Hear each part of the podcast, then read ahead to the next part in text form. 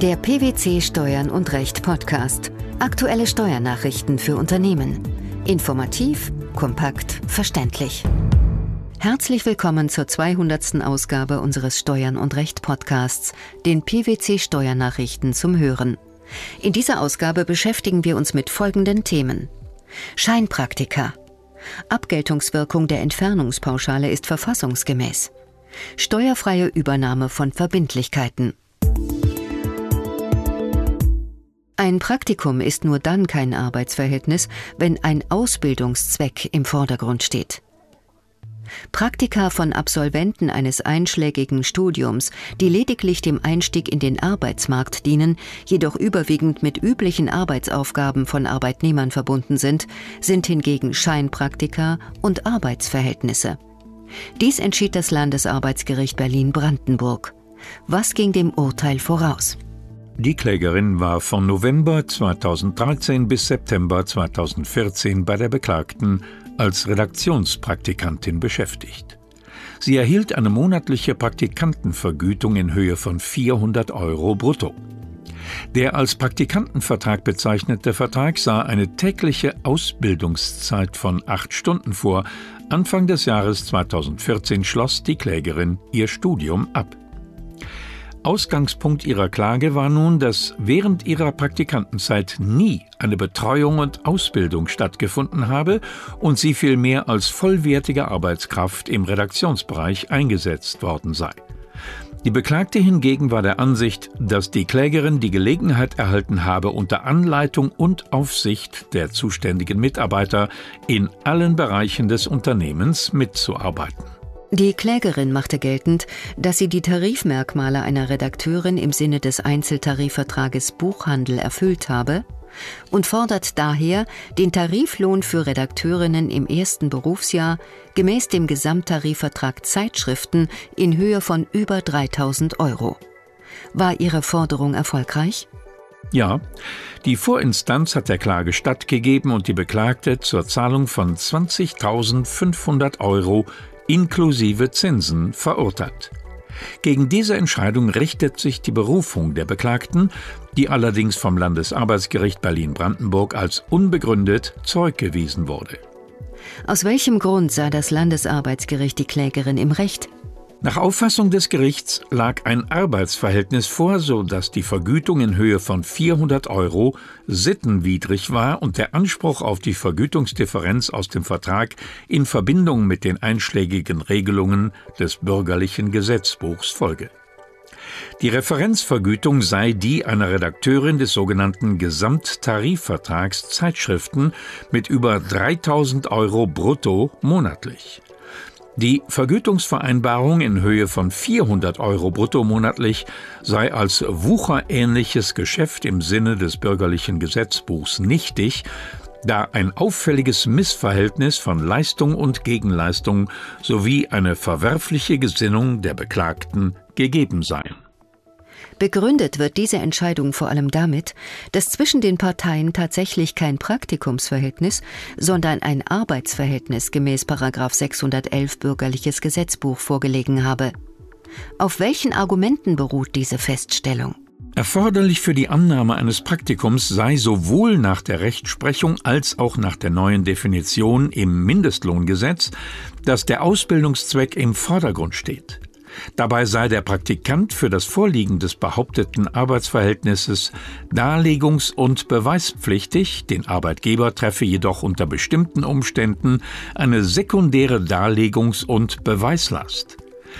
Wenn die Vertragsdauer, wie im vorliegenden Fall, entgegen den einschlägigen Regelungen des Mindestlohngesetzes nicht mehr vorübergehend sei und der Vertrag typische Arbeitnehmerpflichten enthalte, wie zum Beispiel eine Anwesenheitspflicht von acht Stunden, ein Weisungsrecht und die Pflicht, eine Arbeitsunfähigkeit nachzuweisen, indiziere dies nach Auffassung des Landesarbeitsgerichts bereits das Vorliegen eines Arbeitsverhältnisses.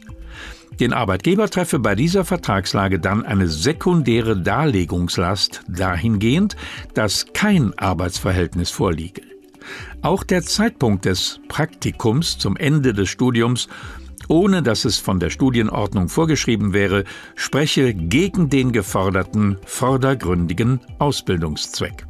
Im entschiedenen Fall hatte die Beklagte nach Ansicht des Landesarbeitsgerichts ihrer sekundären Beweislast nicht genügt. Wieso? Die Beklagte berief sich hier auf eine behauptete weitgehende Unbrauchbarkeit der Arbeitsergebnisse. Nach Ansicht der Richter führe dies aber nicht zur Annahme eines Praktikumsverhältnisses. So etwas sei auch in einem Arbeitsverhältnis eines Berufsanfängers nicht unüblich. Da die vereinbarte monatliche Vergütung in Höhe von 400 Euro brutto nur ca. 13 Prozent der Referenzvergütung nach dem Gesamttarifvertrag Zeitschriften in Höhe von 3000 Euro brutto monatlich darstelle, sei ein auffälliges Missverhältnis gegeben und die Vergütungsabrede über 400 Euro daher nichtig. Der Vergütungsanspruch folge in diesem Fall der Referenzvergütung einer Redakteurin gemäß Gesamttarifvertrag Zeitschriften.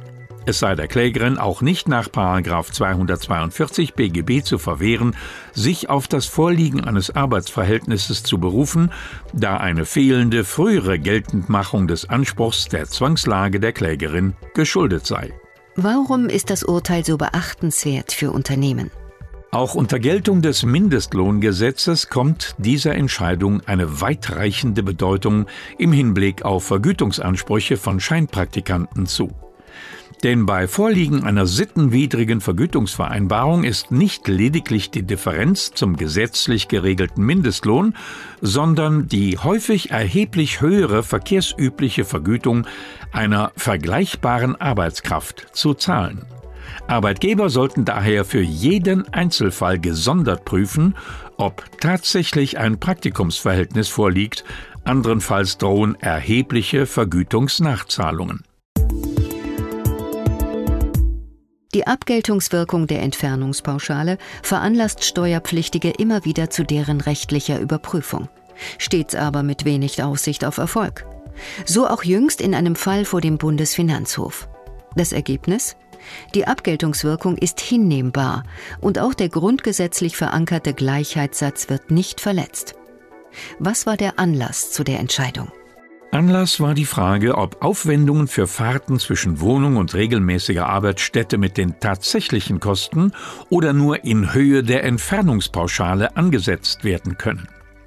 Der Kläger hatte für seine Fahrten zwischen Wohnung und Arbeitsstätte die tatsächlichen Kosten geltend gemacht, was Finanzamt und Finanzgericht ablehnten, indem lediglich die geringere Entfernungspauschale anerkannt wurde. Der Kläger hatte hilfsweise beantragt, den strittigen Punkt der Ungleichbehandlung dem Bundesverfassungsgericht vorzulegen.